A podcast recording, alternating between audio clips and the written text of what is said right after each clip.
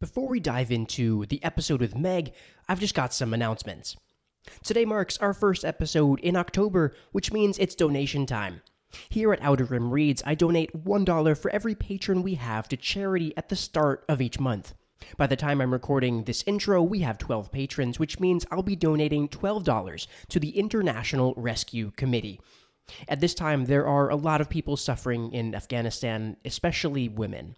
The IRC responds to humanitarian crises worldwide, providing water, healthcare, and shelter to support refugees and displaced people, with a focus on providing aid and assistance to women and girls. If you'd like to learn more about what the IRC does, you can do so at rescue.org. I also want to take a moment to thank all of our fantastic patrons. Plain and simple, this podcast is made possible by your support. Your generosity each month means so much to me. I really can't thank you all enough. With a special thanks and shout out, as always, to our patron at the Lethal tier, Simon. And as a way to show my thanks even more, we're starting bi monthly merch giveaways for our patrons. Speaking of, this month's winner is Ellis.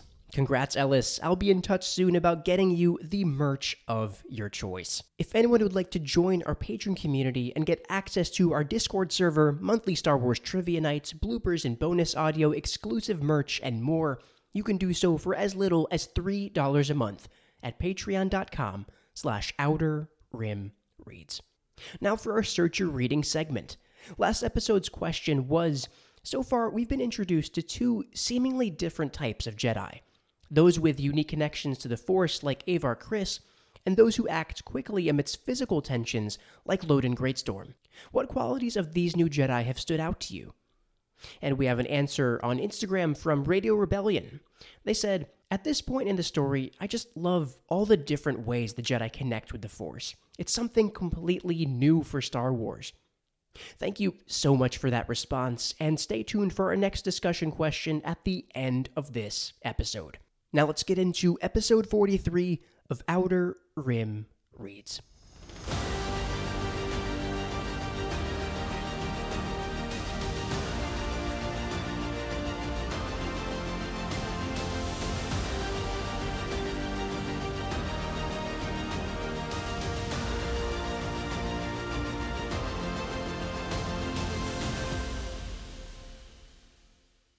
Hello there, listeners, and welcome to episode 43 of Outer Rim Reads, a podcast that journeys chapter by chapter through Star Wars novels across the canon.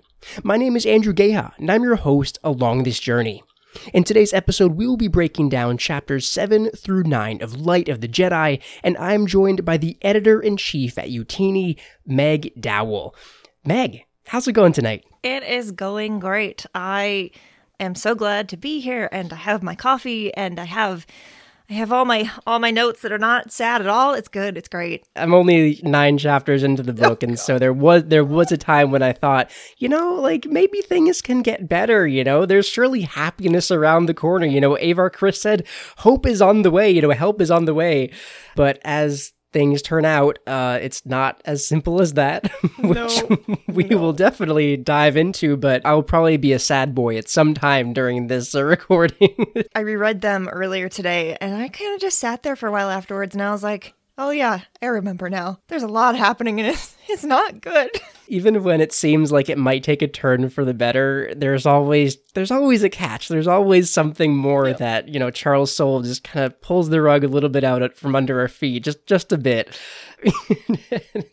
there's no reprieve, or seemingly so. But before we even talk about Light of the Jedi, you know, you've been on the show for an episode back in season two when we covered Master and Apprentice, but, you know, new season, potentially new listeners uh, on the block for Light of the Jedi. Could you give a little bit of background on your introduction into Star Wars as a whole, and then specifically how you came upon Light of the Jedi and, and when you got started with that book? Yeah, sure. I'm pretty sure I'm one of those where Star Wars has always just kind of been there. It's hard for me to remember exactly, like, when I technically saw my first Star Wars movie because my dad has been a fan since Star Wars was a thing. And so he's the kind of person who watches movies over and over and over. And that's especially with Star Wars because he loves it so much. And so I'm sure, um, you know, as I was really young and growing up, there were Star Wars playing all the time. So it was probably just like in my brain already. And then um, I remember when the Phantom Menace came out on video, uh, my brother was very young at that point, and so like you know when children are very young, you have to entertain them somehow. So often that was put on a Star Wars movie, and so I promise you, we probably watched that movie a hundred times, if not more, just because it, it's a good movie. And I grew up with the prequels, and I grew up just knowing that Star Wars was something that really mattered to my family, and that just made it automatically matter to me. And I first got into the books not too long after that because I was watching all the movies through for the first time and finished Attack of the Clones and I was like, okay, dad, I'm ready to see, you know, episode three, which didn't exist at the time. So to, in an, an attempt to mend my very broken heart, because how was I supposed to live without knowing what happened to Anakin and Padme after Attack of the Clones? He took me to the library and we came back with a, a, couple Star Wars books, I think, and that it's just like that has been my life ever since. Um, you know, I've always been a reader. I've always been into you know stories and uh, characters and having Star Wars on top of that, having it be stories within the Star Wars universe that I could read when there because there really wasn't there weren't shows like there are now back then. So it's like you could watch the movies over and over and over again or you could like pick up a book and get a whole new story within this universe that you love that you wouldn't get any other way. And so I, have always really been into the books and really came back to that with the new canon. And um, the Ahsoka novel, I think, was like the first book that really, really brought me back like into the fandom, like hardcore, um, because I loved Ahsoka and I loved her story. And that book, I've, I think I've read it like three times now, and it just like it's a different book to me every single time, and it's very meaningful so in between like that and like now you know i got involved with utini and um, you know we're always just reading the books and talking about the books and uh, trying to figure out like how to introduce the books to different people. And even way back when the high republic was first announced when it was still called project luminous it didn't have like a name yet we were so excited because this was just a publishing initiative. Like we were just getting a whole bunch of books. And like this new star wars thing it wasn't a show it wasn't a movie it was this thing that was just books. That was like amazing to us and to me. And so we knew Light of the Jedi was coming and we and it, it, had gotten delayed and there was a longer wait than expected, but when I finally got it, I opened to like the first page and I started reading and I was like already I can tell that this is the Star Wars that we know and love, but there's something different about it and I love that and I still do. It's it's everything familiar that we love about this universe written so beautifully and telling a story that we really, really need at this time. Really, when uh, you're mentioning when Project Luminous was announced, and you know, as specifically a publishing initiative, uh, there's something pretty beautiful about that. Just as someone who loves Star Wars books uh, myself, where you know, would I like there to be a show or like a video game one day of the High Republic? Like, heck yeah! But the fact that all these resources are being devoted purely to you know the literature, whether it's that's in comic books or novels, you know, whether that's YA or more uh, mature, and it's just uh, it's really awesome to to see happening uh, in this in the Star Wars you know book community and to see everyone's reactions to them as well because this is my first time through Light of the Jedi so there's a lot of books and comics that I have been missing out on but I'm really excited for the t- for the day that I can finally catch up and and get through all of the amazing material that I've seen everyone uh, you know talking about and all this discourse on online and all that. Mm. But it's it's truly I've been really impressed with Charles Soule's writing through these first chapters, you know, very descriptive, very vivid, also about this era, like you're talking about, that, uh, you know, these stories that we need in this era that's, you know, untapped and full of all this potential for, for something great.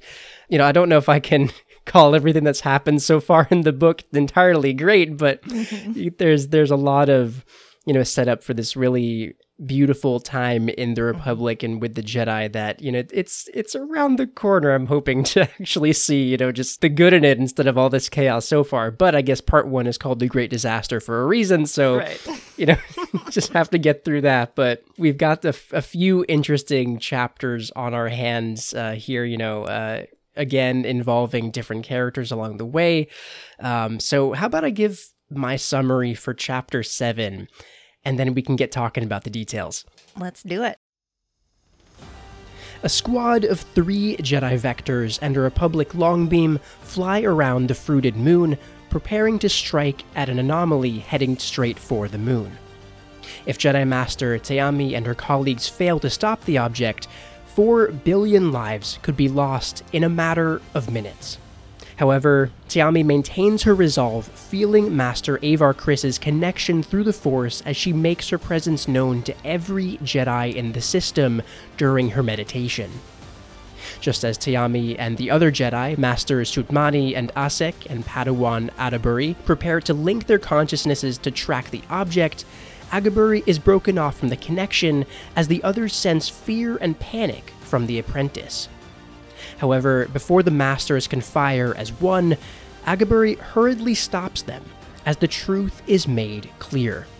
The Jedi learn that the object is part of a ship carrying living beings the end of the chapter was something that I had kind of suspected, you know, as these anomalies are just, you know, flying into the Hetzal system. I was always thinking and kind of hoping that it was just, you know, pieces of the ship and not necessarily confirmed to be, you know, some of them confirmed to be these compartments holding people still alive from the legacy run. Right.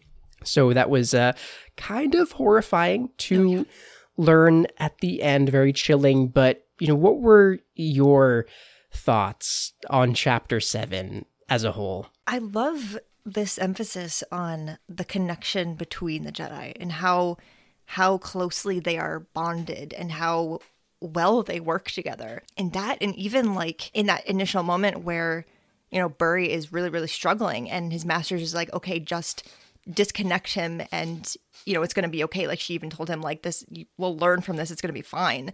Just the way that jedi are interacting with each other is just it's so different. It's so different than anything we've gotten with the jedi before like especially in the prequels. And i love that distinction and i love also that this chapter is just so intense because you know from the beginning you're building up to something. I mean that's been the case for the whole book but this chapter in particular you're building up to something. You don't know what it is. You don't know what this big reveal is going to be. And then you get to it and you're like, well, that's terrible. Oh no.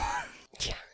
yeah, the first time I read this, I didn't expect that at all. They put so much emphasis on Burry's a Padawan. Like he this is a lot to handle. Like, you know, this is why he's reacting this way. Not even doesn't even give you the thought that like, oh no, he's sensing this terrible thing and we just don't know it yet. The way Charles Soule writes is just so different and so poetic and so beautiful. And um, I love having him in Star Wars so much. It's just, it's so good. I have been really impressed with his writing, especially uh, I think in the way that he describes the Force as perceived by different Jedi. And I think I'll touch more on that in the next chapter with Avar Kriss. But you you had talked about and you'd mentioned the the real strong emphasis on this connection between and among the Jedi, and that's something I think in earlier episodes in the season that's been touched on is this this theme of unity and this theme of connection, whether that's in the Order or the Republic as a whole. And you know, there's kind of been this theme of contrast between what we get in the prequels with the Order compared to now, and really this like you're saying this unique connection that we're seeing on the page it's it's something that we've never seen before especially in how it's described with kind of avar Kriss's you know she's in this meditative uh, state and she's really connecting with every single jedi where they can all feel her presence in kind of the back of their minds. And that's just something very powerful and very beautiful and really emphasizing just how connective eh, the the force is you know whether that's in their lives and their individual connections to the force or connecting all living things all living beings. Um you know it was just very striking and very uh, just very beautiful to to read that description from uh, master Te'Ami and so you know we start this gal uh, we start this galaxy yeah. And so we start the the chapter with this a squadron of you know three vectors and a long beam. They're flying around the fruited moon, uh, and they're getting ready to shoot at this anomaly, at this object. And you know the stakes are very high. You know, four billion inhabitants on the moon, and you know Te'Ami is thinking how the moon is legendary throughout the galaxy for its bounty and I guess not for its terrible name. Uh, I, am not, I am not been a fan of the the rooted and uh, what is it? Rooted and fruited moons. Is that it? Uh, I think so. yeah, I don't, I don't know. I spent a lot of time dunking on those names. um, no, no. But uh, you know, we we kind of get also some insight into this this new Jedi that we're introduced to, Master Te'Ami, into her her worldview, and I'm just going to read this passage here that we get when she's thinking about how it's very possible that the moon could be entirely destroyed, and she's thinking, quote. Worlds seemed unbreakable when you were standing on them, but Te'Ami had seen things in her day the galaxy didn't care what you thought couldn't be broken. It would break things just to show you it could. And I've kind of been picking up how unique these different Jedi are, how how different they are from each other, very uh, starkly so in some cases. And this is a very, it struck me as a very stark, you know, contrast to maybe the kind of like the light-hearted nature of, you know, Bell Zettifar and kind of the serene presence of Avar Kriss, where Te'Ami's view here, it seems very kind of more jaded than the others. And it was just very striking to hear that perspective, you know, whether that's the stakes of the situation kind of having this effect on her or whether she has seen devastation like this before. But it was just very striking. And, and it seems that we're in the perspective of someone who's kind of maybe jaded by the galaxy, even in this golden age. I've, I've been thinking a lot as I've been reading, you know, all of these all these books, and it, it's hard to remember that like so many of these Jedi are not used to large scale conflicts like this because we're so used to seeing like in the prequels, for example, like other than in the Phantom Menace, like there's war happening or there's about to be a war, and you know the Jedi are like more they get used to that pretty quick because they have to. And it's kind of like the same thing here, where there are conflicts all over the galaxy that they're going around and trying to resolve and things like that. And um, that can really, you know, change your perspective on things. And then to like, for them to realize probably like in the moment, especially like maybe even in this chapter where like they're doing what they always do, which is they're coming in to save the day. And like, there's probably the realization that like we might not be able to. Um, it's too big as powerful and mighty as the Jedi might be, like, is this too much? Yeah, we really begin to wonder that, especially uh, at the, I guess, at the end of this chapter, at the end of the next chapter, uh, when the bridge of the third horizon realizes the truth that's that's happening, you know. But we're really left with this with this question, with this wondering of are they going to be able to save this moon with 4 billion people there you know what what can three Jedi starships do in the face of, uh, you know, just imminent death and destruction of so many people. And, you know, this is definitely a tall task. But, you know, Te'Ami does take this comfort, as we mentioned, in kind of feeling Master Kriss kind of in the back of her mind. And she describes this, uh, as she calls it, a rare ability or like, you know, power through the Force that Kriss seems to have. And, you know, we had talked about it, but I would just like to to read it too as as she describes it quote she could feel avar at the back of her mind not in words more of a sense of the woman's presence master Kriss had a skill set rare among the jedi she could detect the natural bonds between force users and strengthen them using them as almost a sort of communication network it was inexact, best for transmitting sensations, locations, but it was still a useful ability, particularly in a scenario where a hundred Jedi were all trying to save a system at once.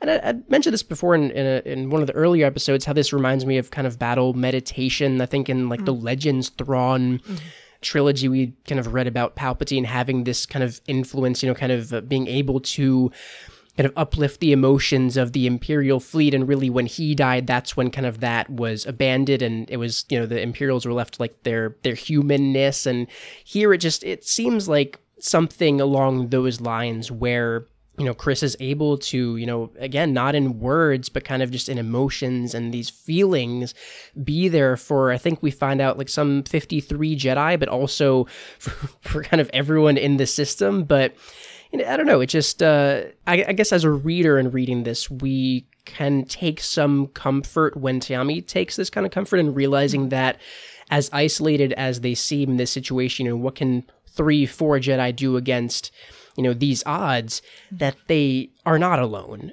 And, you know, kind of this theme of togetherness continues even you know, when they're not physically together at all. Right. And, you know, that's why Avar Kriss is in the position that she's in, is because she has this ability to, um, even when there's nothing that she can do physically in the moment, sometimes the least that you can do is just like comfort someone or just to remind them that, like, it seems bad now, but like, you're not doing this by yourself.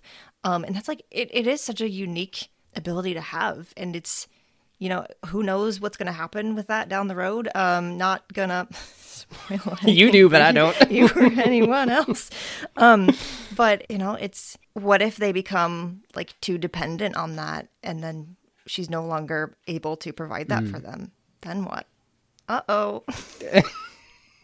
now you're worrying me Uh, it's you know. for being given this thing, and what if Soule takes it away, or some other author takes it away? And I mean, I wouldn't be surprised at this point. I'm fine.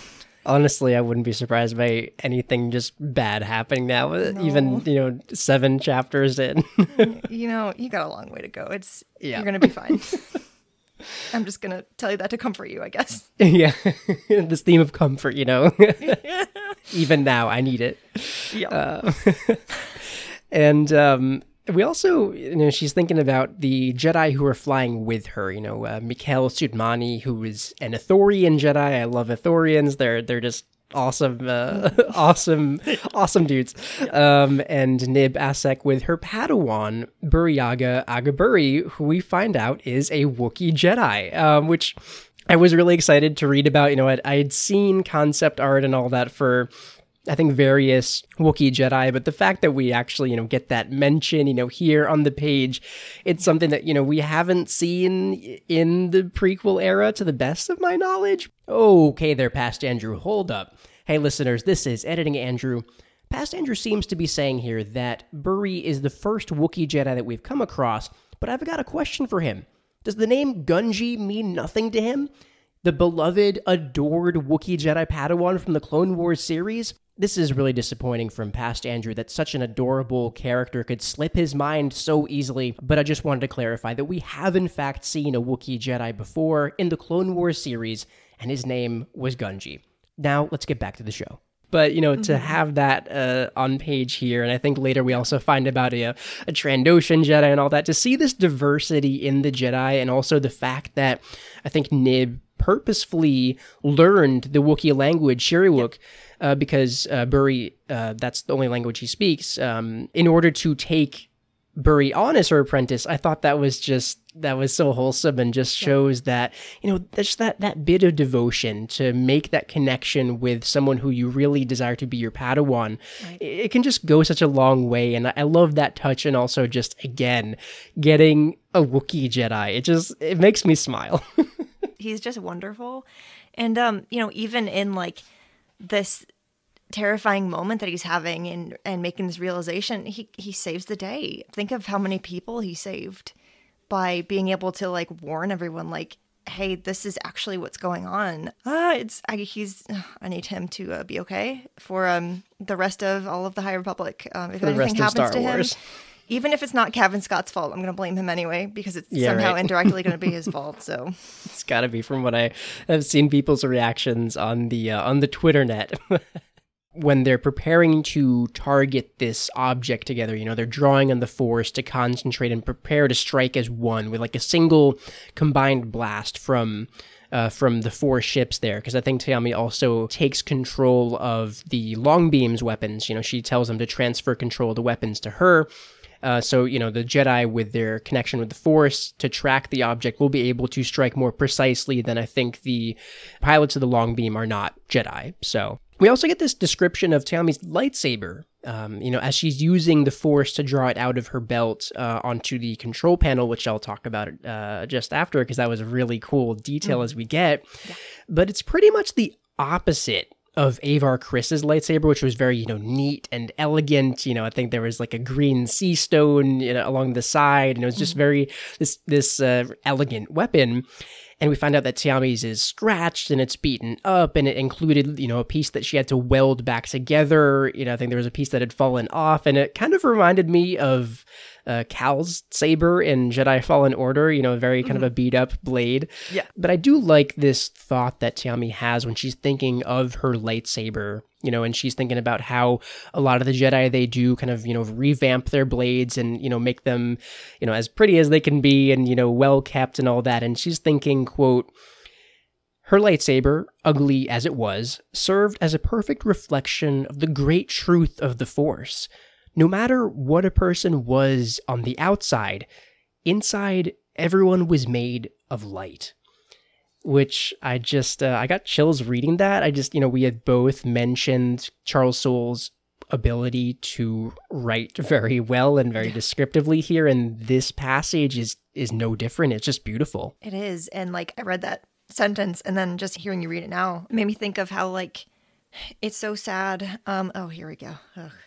Um it's it's so sad that uh you know the Jedi can be in this moment and think like oh you know the galaxy is good like there is light there is good and everyone not knowing like all the terrible things that are going to happen. It it shows you where the Jedi are at, you know, and they're they're still in the mindset that like sometimes bad things happen, but like everyone is um everyone's good, but um that's not necessarily the case. As we as we I guess find out at the end of chapter 9 where we uh, you know what we what we see then I'll, I'll touch on that when we get there but you know it is a very i don't want to call it naive view of the mm-hmm. galaxy. I think it's just a very hopeful yeah. uh, view of the galaxy, which is, you know, it's kind of very much the state of the Jedi, as you're saying, as you just said, you know, this time of hope and just, you know, brilliance of the Republic and the Jedi, you know, where it is as far as they know, you know, a time of light and peace and all that. You know, it'll be, I guess, kind of heartbreaking now to see that image, you know, come apart as I continue my reading. But no, no uh, you know, still uh, very, uh, you know, Te'Ami still has a very hopeful and, and, and good view of what the galaxy is or how she perceives it, uh, which is also, I guess, contrasted to how she was thinking earlier, you know, where, you know, the galaxy can just quickly take these things from you if it just to show you that it could. But then here she does believe that everyone has this, this light inside them. And we also find out how cool the vectors are when, you know, she is maneuvering her lightsaber with the force and it kind of clicks into place on her control panel. And basically, you know, once it is in place, the weapon system activates and the panel lights up in the color of the kyber crystal of the lightsaber. And basically, that the lightsabers serve as this key for the weapon system, kind of ensuring that only the Jedi are able to use them, which I don't think that I've seen something like that in Star Wars before, and that was just it was so cool. It was so cool. I when I read that the first time, I was like, "Who? How? How? How did you think of that? And why is it so good?" um, you know, it also shows like just to have like the the Jedi at this point where um they are very aware of, in a sense, how powerful they are, and um you know, how they need to protect the resources that they have so that they can do the job that they need to do. But just like those details and like the fact that like you cannot use the weapons unless you have a lightsaber and it's you know plugged into the thing? Why why have we never seen that before? And like why is that never a thing again? I need to know who decided that this is no longer going to be like a procedure? Because like it's a pretty good idea. Was it too fancy? Like, did Jedi just become less fancy boys? Like, you know. I don't know, I don't know. I don't know what happened. You know, like by the time of the Clone Wars, you know, where we think technology has progressed, you know, here, like, they're still discovering bacta, its uses in medicine. And, like, you know, years later, it's like, how about if we take away that cool thing that we once had, you know, with that thing, right. the lightsaber keys? And that was kind of silly, right? And I'm like, no, no, keep it. We like that. But we do get to that point where the masters can feel this kind of panic and fear kind of emanating from as they as they're perceiving it from Burry. And I think it was uh, one of them asks uh, Te'Ami if quote can we free him from the burden of helping us calculate the shot and she mm-hmm. responds yes there is no shame in this Burry only an opportunity to learn mm. and so they do break him off from the connection which on one hand, it's probably the, the smart choice, you know, given the stakes of the situation, you know, four mm-hmm. lives at stake, you know, no big deal, right? But also, it is an intense situation to kind of dub as an opportunity to learn.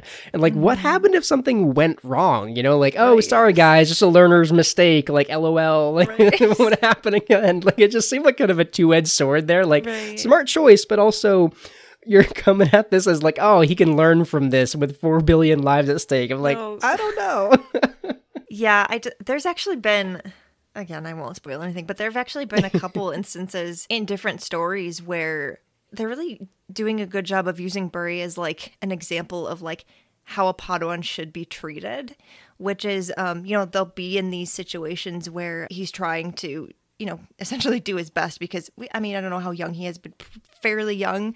And his master will be, you know, just kind of like, you know, it's okay, we'll talk about this later. And I really like that because it kind of puts the focus on, like, you know, I am taking you out on these missions and we're getting this real world experience, but I'm I'm taking care of you, but I'm still your teacher and we're still going to like talk about this. I think that's the key is she's not just letting him like have all these feelings and emotions and then just saying like yeah, uh, just just ignore it or just, you know, don't feel the thing, just do whatever. She's kind of saying like these emotions that you're having are significant and we can work through them. That's like one of the big differences between Jedi of the High Republic and the Jedi that we know better from the prequels, for example, is it's not mm. so much feelings are not okay, attachments are not okay. It's okay, you're a living being, you're going to have emotions. Let's talk about what that means and not necessarily letting them influence everything that you do, but understanding that like emotions still have to be processed. And yeah. if they kept that philosophy around long enough for Anakin Skywalker to go through the system, then, you know, who knows what the Star Wars story would have been, but it would not have ended the way that it did. It would be much different looking. It, yes. that is a good point that I don't think that I'd actually thought of where, you know, I think she says that, you know, there's no shame in what you're feeling here. Mm-hmm. And, you know, I guess like you're saying in the time of the prequel order, it, like emotions and those kind of feelings are kind of like taboo, uh, which you know it's very much not the case here. And you know, like you're saying, there's you know an opportunity to learn from the situation, but then an also an opportunity to learn from these feelings and emotions that that Burry is experiencing, or or how they perceive him to be experiencing. Because we do find out the truth, you know, moments later when they're about to strike where apparently this panic and fear that they had thought belonged to Burry was actually coming from him sensing hmm. these emotions from, as it turns out, the people in the object that they are about to shoot down. Which, you know, again, it's a part of the legacy run, as we as readers know. Mm-hmm. And that just all this time that, you know, these anomalies were, you know, crashing into things or being shot at, you know, that some of them, hopefully not all of them, but some of them have contained people still alive from the legacy run, you know, I think one of you know, uh, I guess one of the last lines of the first chapter was that, you know, Captain Casset wasn't sure if she had saved anyone with her actions. Mm-hmm. And to find out that she had saved many of them, only for a lot of them to suffer the fates that they have, you know, in the Hetzal system, it's just, it's chilling. And now we're left with, you know, even more chills and kind of this horrifying situation where it's almost like the classic, you know, train car dilemma. You know, are they going to save 4 billion people at the cost of these passengers, the other way around, or they or are they going to be able to find this miraculous way to save both? It's just a massive question to be left on with this with the end of this chapter, but very kind of just tragic, uh, which I feel is just an understatement so far, but just a very tragic truth about a lot of these anomalies. It's just it that hit hard when that was confirmed. It it was like a punch to the gut. Yeah, for sure. It was again, it's it's you're, you're getting that sense of hope where oh, okay, the Jedi are doing the thing. Um, they're gonna shoot down the debris, and uh, we're gonna save the billions of people, and it's gonna be fine. Oh no, wait, just kidding. Oh no, that's not the case forget about your hope for a second. We have a problem. The tension in these chapters and um, the way that things move so fast and turn so quickly. I reread these three chapters this morning and I was like exhausted by the end. Yeah. Like, so much is happening, and this the whole book is like this. Which is not very encouraging for me to hear. I'm sorry. You it's know that good. only it's just I mean, it's been good so far, but just it's been a lot. You know, I'm kind of just glad that at the pace I'm going, I don't read past what I record, you know, obviously because it's right. uh, you know, my my first time through it, and right. I guess I'm kind of glad about that pace where it's you know yeah. just bit by bit at a time, you know, because yeah. I feel like if I were to really plow through it, it would just I would need to take some days off work and just be like, guys, I'm sorry, I can't. I can't. I, I can't. Uh, I can't come into work today. Why? Because Star Wars. I'm sad boy. Star Wars did this to me. it's Charles Soule's fault. You don't know him, but just trust me. See, there, there, there's these five authors. They all hate me personally. we'll keep moving with uh, with chapter eight. I can give my summary, and we can continue into kind of the as this truth dawns on even more people. Go for it. On the bridge of the Third Horizon, now landed on Hetzal Prime, Master Avar Kriss reaches out through the Force, sensing the emotions and presence of the entire system. The Force, in the surrounding life and death, sings a song of both tragedy and resilience. Kriss reflects on her friendship with Jedi Master Elzar Mann as she senses his actions through the Force and she also wonders how bad things could have gotten had the Third Horizon not been in a perfect position to aid the Hetzal system. Suddenly, Kriss senses Master Te'Ami's thoughts, realizing the same horrifying truth the other Jedi had learned moments ago.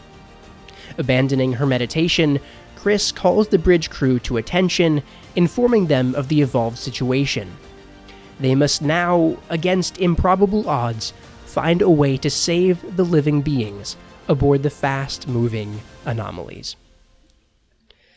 It's uh, really this the the weight of the situation becomes even heavier once you know kind of the leader of the operation uh, Avar Kriss, you know realizes what is happening. But I was also really impressed with her approach to this knowledge, as we'll dive into once we uh, once we get to that part. But what were what did you think about chapter eight and and really kind of taking in the reaction of what's happening aboard the third horizon? She's so full of hope, and she's so confident that um, you know they're going to win this and they're going to come together as they always do and essentially save the day. And then like to see her realize like this is way more complicated than we ever thought it could be. It's heartbreaking. But the fact that she can, you know, maintain her composure, professionalism, she can be the, the Jedi Master that she is and kind of like calmly, as much as you can, like approach the situation and, you know, say, like, we need to figure out how to deal with this now. Yeah, really, uh, I've been very impressed with her character so far and her reaction in the face of this knowledge, this horrifying knowledge of, of what is actually happening. Yeah, I don't know if any kind of training could prepare anyone for this moment, but which probably makes it even more impressive of how she's able to maintain at least her outward composure. Uh, you know, uh, I think I'm not sure I guess I should be sure because I just read the chapter, but uh, you know, at least outwardly to the crew, she is very calm and composed, and she does maintain that inward hope as well. But I love how the chapter begins. Quote, the Force sang to Jedi Master Avar Kriss, a choir that was the entirety of the Hetzal system, life and death in constant contrapuntal motion.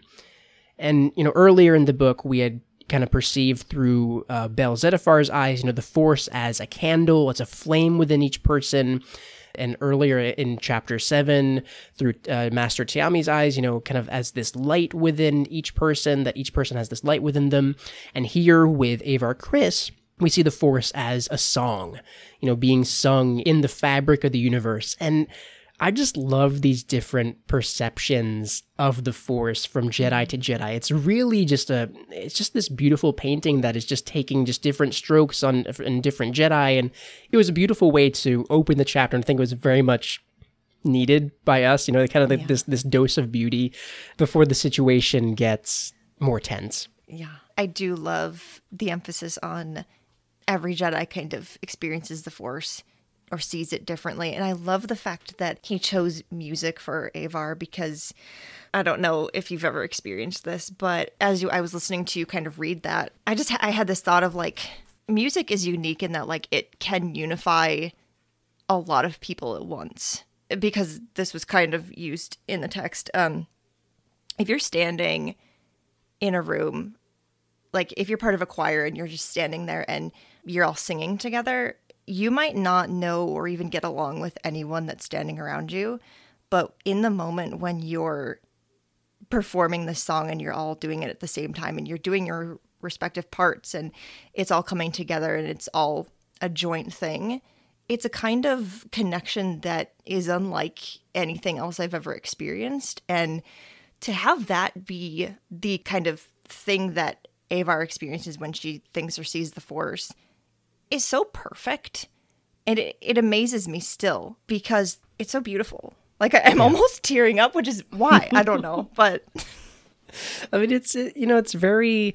I know we can't like see it, but what we're reading on the text, it really uh, just you know, I guess we all love music, and so just yeah. to, it's it just is very takes this very vivid image. At least you know when I was reading it, I could really just I could feel it. Uh, you know, and yeah. just the different perceptions of the force. You know, in some ways, as the force as this kind of art form, it's just it really is beautiful and kind of this comfort before you know the situation kind of worsens a bit but uh, i just i love that kind of unique perception from yeah. from jedi to jedi and you know, she is serving as that connection point through the Force for the Jedi in the system. You know, she is, uh, she counts, you know, 53 of them with more on the way. Uh, was that from the Attack of the Clones? You know, uh, 200,000 with millions more on the way. Uh, maybe millions more Jedi. Who knows? But yeah, she's picking up on the different, you know, kind of senses of different Jedi in the system, you know, including Bell and, and his master Greatstorm, as well as this Elzar Mann, one of her close friends. And, you know, we don't really get a lot of him, just kind of a, a, couple of paragraphs as she's thinking about him, but he seems like a pretty fascinating character from the ways that we learn that he interacts with the Force. According to uh, Kriss's thoughts here, she's thinking, quote, he was a tinkerer, if that term could apply to Jedi techniques. He never liked to use the Force the same way twice. And it goes on to talk about how he kind of does, uh, quote, experiments with the Force. And I've heard of, you know, a lot of different ways that the Jedi study and approach the Force, you know, just different ways in which they interact with it. But I don't think that I've ever heard, you know, maybe this could be the first time in which I've kind of read about a Jedi scientist, which uh, which is very just it was very neat, just like interpreting the Force in that way and kind of tinkering with the Force. It was very uh it was just very unique to read about. I I love that little bit. I think it's just so fascinating how you get the feeling, like even early on in the prequels, that the Jedi, so many of the Jedi treat the Force as, um, you know, something to be used to confront someone or even in certain cases, I guess, manipulate someone else. But we're seeing the Jedi here in this era at this time treat the Force as just like something that um they want to get to know, something that they want to almost like play with, something that they are like genuinely like interested in and want to know more about and it's more of something that they're themselves fascinated by mm-hmm. and that just it's so different than what we're used to. And again back to um, what happened to that. It just it makes the characters so much more interesting because of the fact that not only does every single one of them experience or feel the force differently but they are you know determined to learn all they can from it in different ways and what they can do with it and not necessarily in a way to benefit themselves or to benefit the republic but just just because it's the force. Yeah. It was uh it's just a really fascinating way to read about someone's approach to it you know kind of the the force as uh it's kind of uh, i don't i'm forgetting the chemistry terms but i'm just imagining just in a lab you know kind of with vial, vials of the force combining oh, um, uh, but we do find out that some in the order do find him and his methods to be frustrating, just with how unpredictable he can be. So maybe yeah. there's that hint of kind of more traditionalists within the order, even now, who, you know, kind of frown upon that. And, you know, we have this little bit from uh, how uh, Kriss is thinking about uh, Mann's response to the kind of critics that he, quote, thought it was unfair. He didn't care about other Jedi's path through the Force. Why should they concern themselves with his? He just wanted to follow his road where it led. Uh, which, you know, maybe some elements of a bit of rogue nature within Elzar Mann here. It kind of mm-hmm. was reminiscent, you know, having just covered Master and Apprentice, you know, kind of reminded of Qui Gon and Rael, you know, kind of more focused on, okay, where's the Force leading me? You know, it's forget about the critics, you know, the haters can let them hate, but you know, kind of uh, on this on this more personal kind of solo journey with the Force, which I was just uh, reminded there of of some familiar characters. Yeah, there are some similarities, and the High Republic does a little bit later on explore kind of that idea of you know, maybe not every Jedi has to follow the exact same path, and that's okay. And that's really interesting. I would really, I'd really be interested to talk to you about that more because by the time like Qui Gon is in his position in the Order, like it's really frowned upon to do anything other than follow the rules exactly. But it hasn't always been like that. Mm. Once again, why? What happened? What's different? 200 years from now.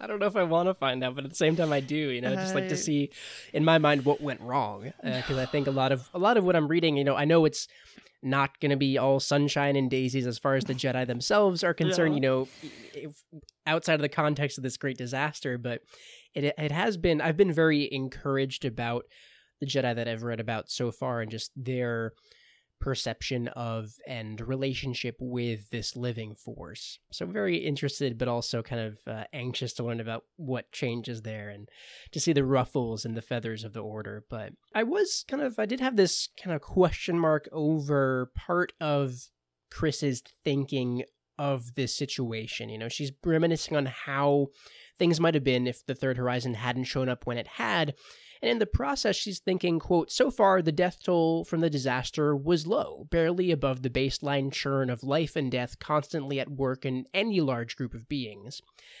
And I'm wondering, has it really been low though? You know, this might be some dramatic irony where we know more of the death toll than she might, you know, also mm. knowing that there are now people in these, in many of these anomalies. And also we had the tragic, you know, almost 900 people just being wiped out in a single moment when I think the farmer tried to evacuate a bunch of people from one of the moons. But, you know, maybe she has sensed that death too, but either way, I was just kind of off put by approaching it with the thought of, eh, you know, the death toll isn't really uh, that much above average. You know, it just didn't, I don't know. maybe that's just me. I just, I, it didn't really sit that well with me. Maybe I'm being too critical. I mean, I, I like the idea that she might not know or might not know just like to what extent, you know, because she can sense many, many things at once. But when there's a lot of death like that, do you automatically just close yourself off to that in the moment because you need to focus on, you know, the moment at hand? Maybe that's it. Maybe like she knows way somewhere in the back of her mind that uh, that there's been a lot more death and tragedy, but she just can't mm-hmm. acknowledge mm. it at the moment. Yeah. I don't know. I mean, there's things that she does not know, but trying to figure out too much that she is unsure of will take away kind of her focus from the from the moment. So I should uh, give her some more credit here. Yeah. but I mean, she's she's already thinking too much about Elzar and not focusing on what she needs to. So you know, yeah, you know, I, have kind of I don't know. I've heard about some Jedi uh being rather. I think I've seen a lot of tweets about the Jedi being particularly horny in this era in this era of the galaxy. I'm like, huh. Elzar, Elzar Mann, and Avar Kriss is that are they a unit? But I don't know just yet. But um, I can't say anything. You know, please don't. I can't say anything there was kind of this, um, you know, as Kriss is kind of moving through this web of forced connectivity, you know, she's picking up on different moments throughout the system, and one of which is two vectors firing their weapons and incinerating one of the anomalies. And to her, this seems like, oh yeah, small victory. You know, they they took down one of those things. But to us, we're like, were there people aboard that? You know, it, it's right. uh, again, we, there's that question that's just looming over the situation now but she does pick up on kind of these thoughts that Te'Ami is having, and she realizes the same truth. And, you know, after she kind of breaks off from her meditation to tell the, the bridge crew about it, Admiral Kronara is there, uh, having finished a conversation with uh, Chancellor Soh. His response was kind of questionable after Kriss told them all, like, what's up. There's this quote Realization dawned on Kronara's face. His scowl deepened. So it's a rescue mission on top of everything else. And like I get that there's a lot going on and that this mm-hmm. is chaos. Everything is chaos, everything is bad. but it kind of seems like the wrong attitude to have when like you realize that people are being rescued like should your first thought be like oh great it's a rescue mission like it's right. i know this there's a lot of stress going on right now yeah. but that was just like really Kronara? Like that's uh, just was not a good look in my mind. I mean, that's the thing with the High Republic as a whole. In circumstances, he wouldn't be so. Now we have to save people, but like maybe maybe he finally was just like I'm I don't know what to do. It's too stressful. Uh, maybe. I mean, that's know. that's the best I can think of because Yeah. really it is an insanely stressful situation. But you know, you had spoken at the top of the chapter about how impressed you were with Kriss's kind of composure, and we we see it here in her approach to this situation now. Where I, I love this quote where she's talking, where she's addressing the bridge crew. She says, "quote Every one of those lives is as important as any life on this world or any other." And she goes on to say, "We must begin." By believing it is possible to save everyone. If mm-hmm. the will of the Force is otherwise, so be it. But I will not accept the idea of abandoning them without trying. And I was thinking that's the compassion that we love to see from a Jedi, where placing that much value on each one of those lives Mhm. of, of each individual she's sensing through the force it was just Right. really impressive and just that level of compassion it, it was just fantastic to read and it really just it gives you hope like we don't we don't Yeah. know how this is going to end at least i, you know i don't i don't know how this is going to end i keep saying we but like everyone else has read this i don't know how this is going to end but like it's just it's comforting to read when Kriss is is speaking with this with this hope. Because she can sense every single individual she's able to have that level of compassion. That's what makes her so unique and probably why she's able to be in the position she's in because for her to even think about the fact that she couldn't try to save every single one of them it's just like she can't comprehend that.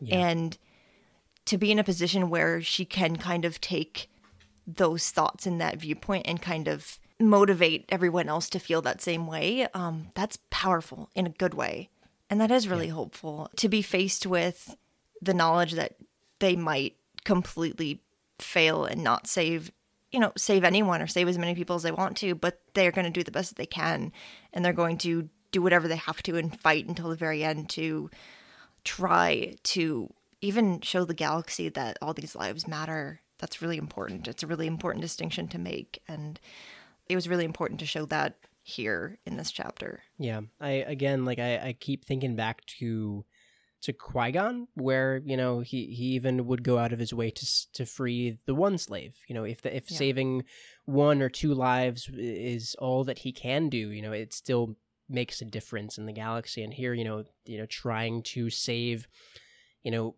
even if it's one or two or three of these people in peril, you know, it's as as long as they know that they've tried to do their best. Yeah. Um, And I am hoping that it's not going to be just they try their best, but it ends up not working out. Uh, I just, again, I wouldn't put it past Charles Soule, but it was kind of a very hopeful way to end the chapter with them all kind of the bridge, kind of then rushing into activity to try and find a solution to this problem.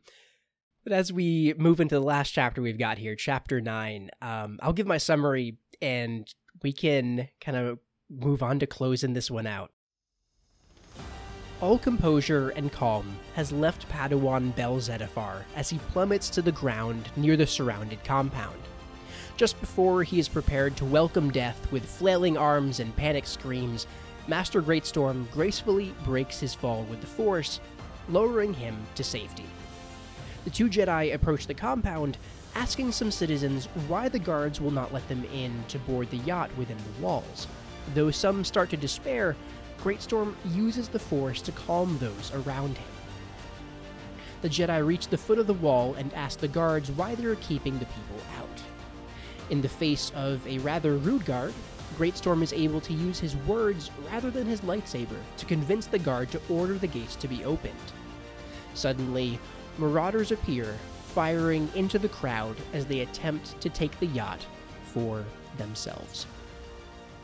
Again, it's like I want to have this hope and belief, like, oh, they're opening the gates, hell yeah.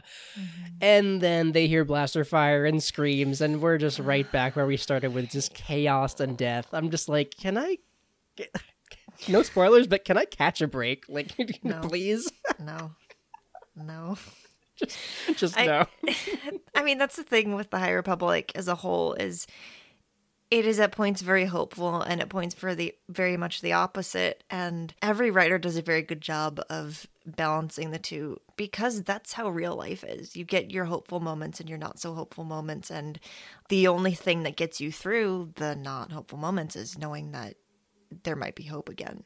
So i mean that's like you see that you're seeing that like in every single chapter in this book so far and it just continues to be a larger theme and but it's important it hurts a lot.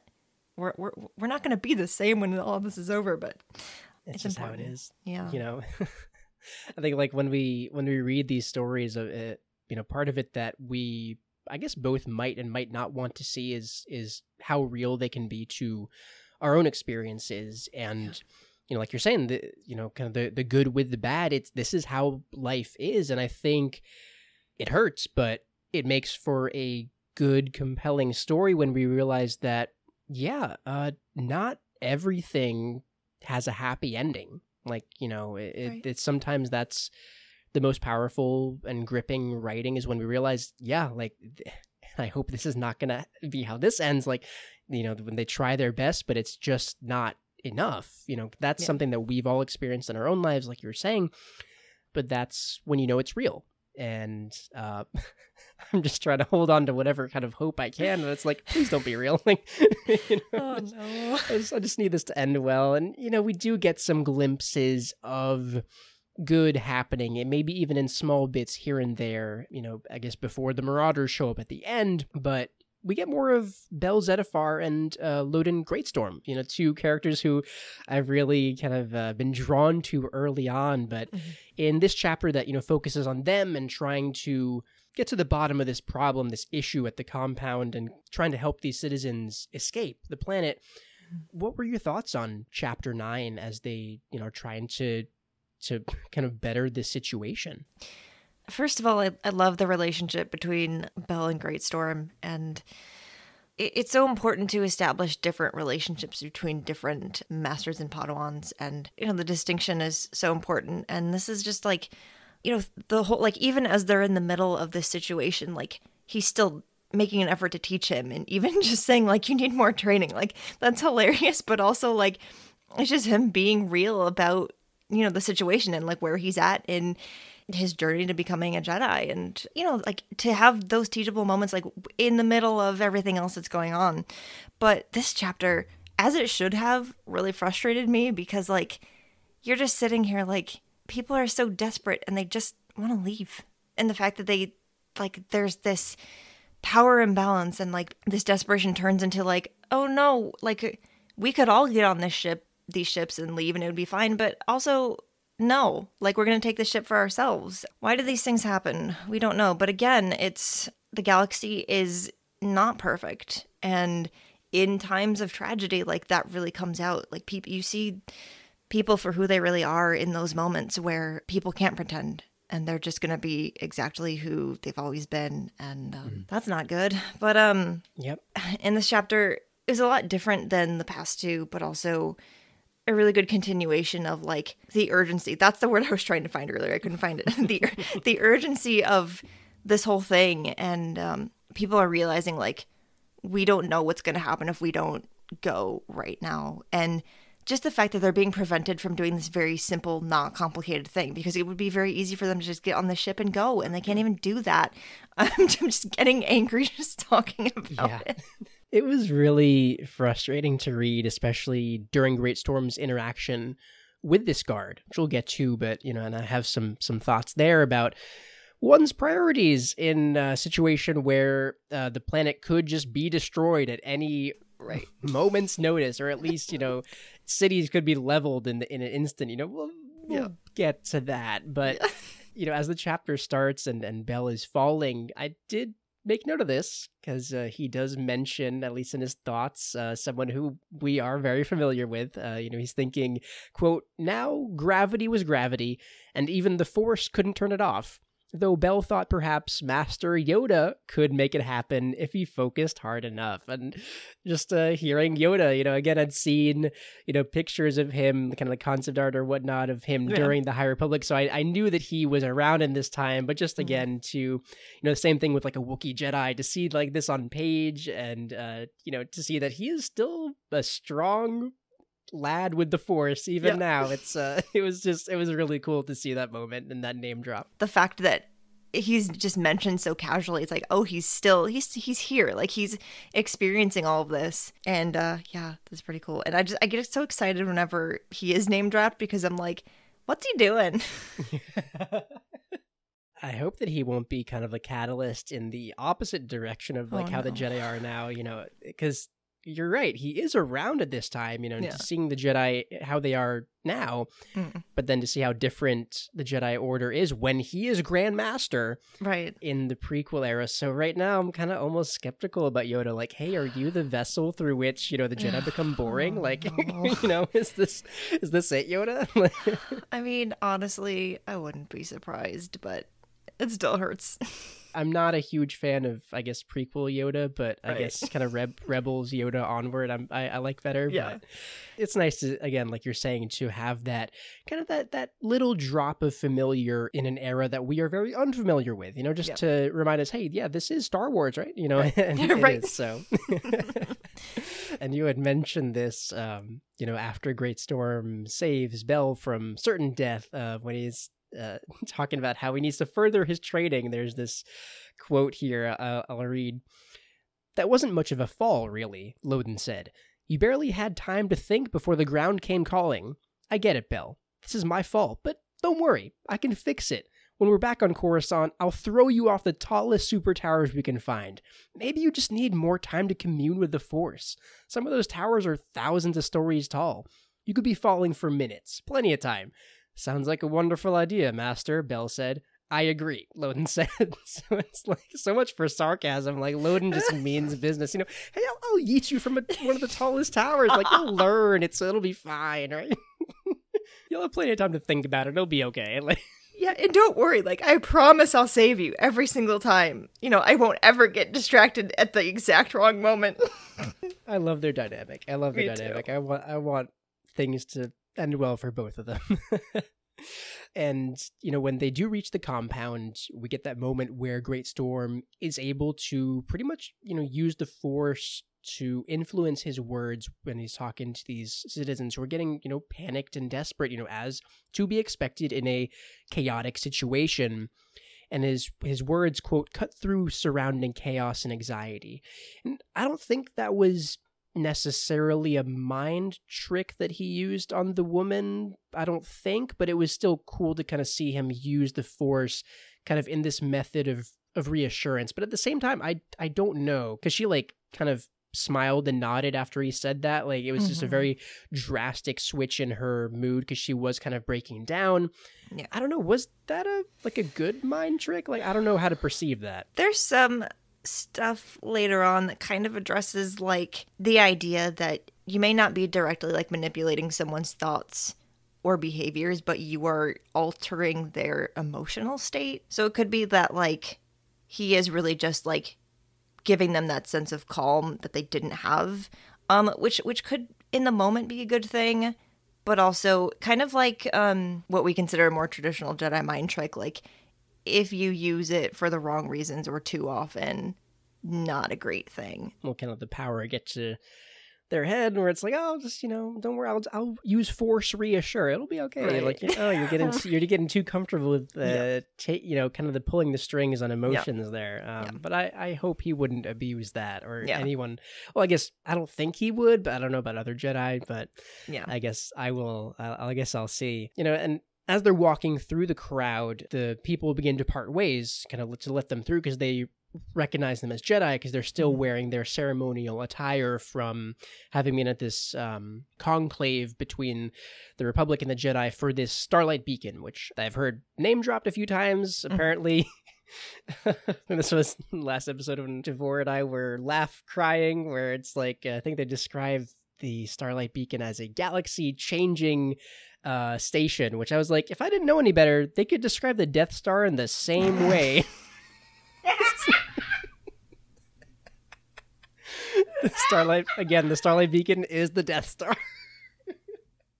there is this kind of mention that Bell is thinking that at times the Jedi also wear armor if the task kind of calls for it. And Mhm. I kind of thought that was kind of cool to see that, yeah, before the Clone Wars, when we see them kind of, oh, they're wearing armor. What is this? Like that they have done that before, you know, maybe not Yeah. specifically clone armor like they did in, in the in the Clone Wars for a brief time, but to see that it, you know, at this stage, you know, 200 years before the Phantom Menace to to be true as well. I know that like in the Old Republic we'd seen that, but it's cool to now see that it's canonized in this era as well. It, it kind of just makes me think that like they're I'll say it like this, I don't care.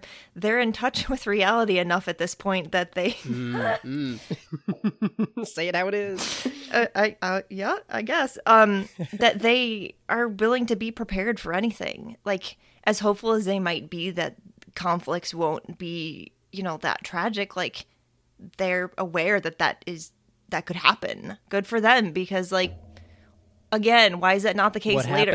We're just gonna keep going back to the what happened. Giant question mark. We don't know. I mean, honestly, that's been like a massive question, just like because we just get so much contrast between Yeah. the Jedi now and the Jedi that we know of Yeah. the prequels, and it's like you know both kind of jokingly like, guys, what happened? But then also like legit, like, okay, well, but really, like, what happened? You know? it it had to have been so much fun writing like this book and then I guess all the other ones too because basically your task is take everything that you know about the Jedi from all of Star Wars and have them be the exact opposite. yeah. How fun would that be? I I want to write Star Wars. I envy them, but also Right.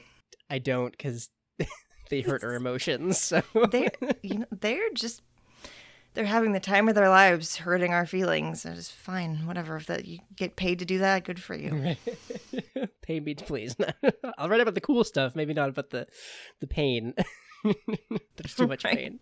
Too much pain. And so Greatstorm begins to talk with this guard up on the wall. Uh, he instantly seems just like a prick, you know, when he cites like, "Hey, this is private property. Shouldn't you just like, you know, take a hike?" And it's like, "Yeah, okay, dude, like look around at the situation." And you know, he's, I think he like pretty much spit down at Greatstorm. and so like I just wrote in my notes like, just jog on, just like just go, just go away. Um, and I thought it was a cool tidbit to find out that Bell and Greatstorm do have kind of like in this, uh, I guess, like we saw in the deleted scenes of Revenge of the Sith, where Anakin and Obi Wan had like this code, uh, where Greatstorm and Bell have like this secret code for different situations. Um, that even like in the tone of Greatstorm's voice, like Bell knows it's like certain signals, you know, whether to prepare to fight or not. And we get, we get this just absolutely brilliant moment when Greatstorm just claps back at this guard. I'm just gonna read it here. The guard says, quote, What do you think you're gonna do, Jedi? Cut right through the walls with your lightsaber? Fight off every one of us? His master leaned forward, a smile now on his lips as well as in his voice. Sure, he said. Why not? the guard's face changed. No longer amused, now confused, concerned. It was like that was just so good. He's like, yeah, yeah, yeah. What if I do? He's just con- confused and concerned. I I love Loden Greatstorm so oh. much because like he just he's just he's this Jedi master with all this experience and clearly he's seen so much and he's just like I'm gonna do what I have to do but I'm not gonna take anything seriously like sarcasm is my language I just love it Speaking my language. oh, it's just so great. Just from the you know the the super story or not super tower, yeah, super tower. What the super story? it's a super story. Uh, just from the super tower comment earlier, and now just the sass thrown back at the guard here. It's just it's great, but it, It does work. You know, the guard orders for the gates to be opened, and that's where you know we think like, oh, you know, things are they're looking all right, right? You know, they're turning around like, oh, we did it, you know, and then they hear the blaster fire and the screams from behind them, and you know they jump up to the wall um, to get a better view, and we see that there's two armed kind of heavy speeders firing directly into the crowd, um, and just like that, you know they realize these are marauders showing up to try to take the yacht for themselves. And you know here i am just like wondering you know just when we thought i might get the break i've been begging for things do find a way to get even worse and you know that things are bad when you know Greatstorm smile disappears Mm-hmm. and they draw their sabers and they're about to uh you know dive right in and that is how the chapter ends you know again just a chilling end where innocent lives are being lost again and Yeah. it's not particularly looking great if on one hand they're kind of like sandwiched in like the guards are just like hesitantly letting them in but then it's just one thing right after another Yeah, I love how these so many of these chapters end on notes like that because that's what keeps you. You know, the chapters are at least in the beginning pretty short. There's like seventy chapters or something ridiculous in this book. It's whatever. um, have fun, but to have every chapter like end on such like a an urgent or tragic note, like it's just such good storytelling and it's broken up so perfectly because you do have you're you're taken on this journey of like hope. And then you know you dropped back down to oh there's disaster again because it never ends apparently. It's an emotional journey and it hooks you. And that's why this book works so well because you're drawn back and forth between oh we're going to be hopeful right? Okay maybe not. But also we still have to be hopeful again and again. I hate this chapter. I mean like i don't but it's it's just so frustrating and sad because um why why you gotta why you gotta do this? I mean, it's it's just I don't know. I think I was more like again. I should clarify like the Marauders showing up and doing this. Like it's absolutely horrifying, especially mm-hmm. when the crowd thinks like, oh, like things are looking up now. But I think I was just even more kind of pissed off when I was reading the guards interaction with Greatstorm, like before Greatstorm had that you know great clapback. Yeah.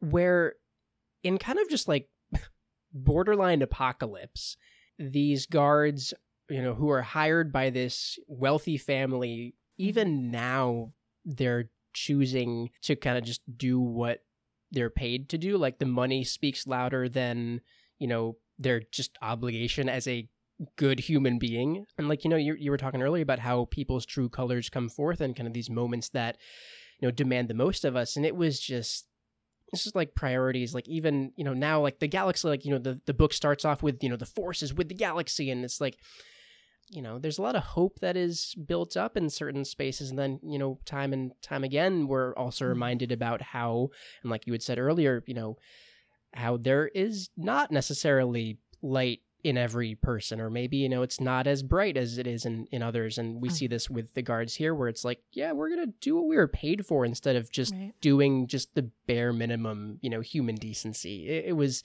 it was a it was a tough read this whole thing has been a tough read so far but but you know this chapter was no exception you know really I- and even the dialogue parts much less than the parts where the blasters start actually being fired it, it's Yeah. just hard Yeah, and and this idea of um, money and power being so influential over um, people's actions, even in a galaxy-facing tragedy, is gonna come back in more higher public things again and again, and it just feels it. It really just becomes apparent that like even in this time of supposed you know good and peace, there's still people who they value one thing and one thing only, and that's you know having power over other people and it's terrible. But it's it's something that star wars handles so well because it's so frustrating but it's so it's just handled perfectly every time. I think that I had um back in the first episode of the season when the legacy runs kind of mission was being described and you know we're finding out about these kind of settlers moving out into the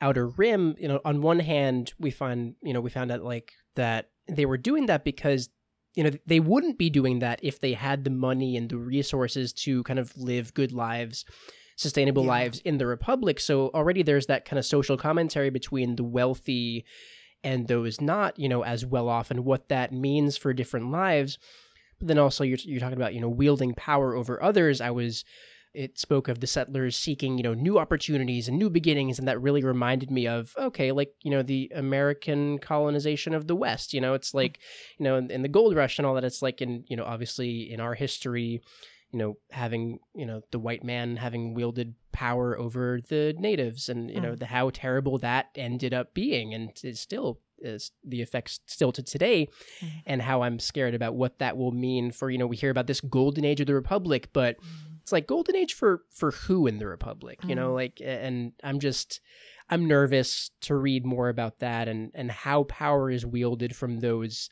colonizing the outer rim and what that'll mean. I, I'm I'm scared. so You should be.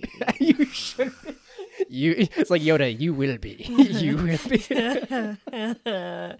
you're you're gonna be fine. But uh, you know, if you ever need anyone to talk to you about anything, you know, if it's High Republic related, it's just or just help.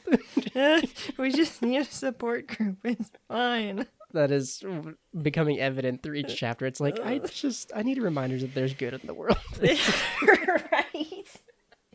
I need to go just watch, you know, a really wholesome episode of the Clone Wars really quick, you know, just to remind myself everything's gonna be fine. Everything's fine, right? It's like the, the the burning house, the burning planet. Like this is this is fine, please.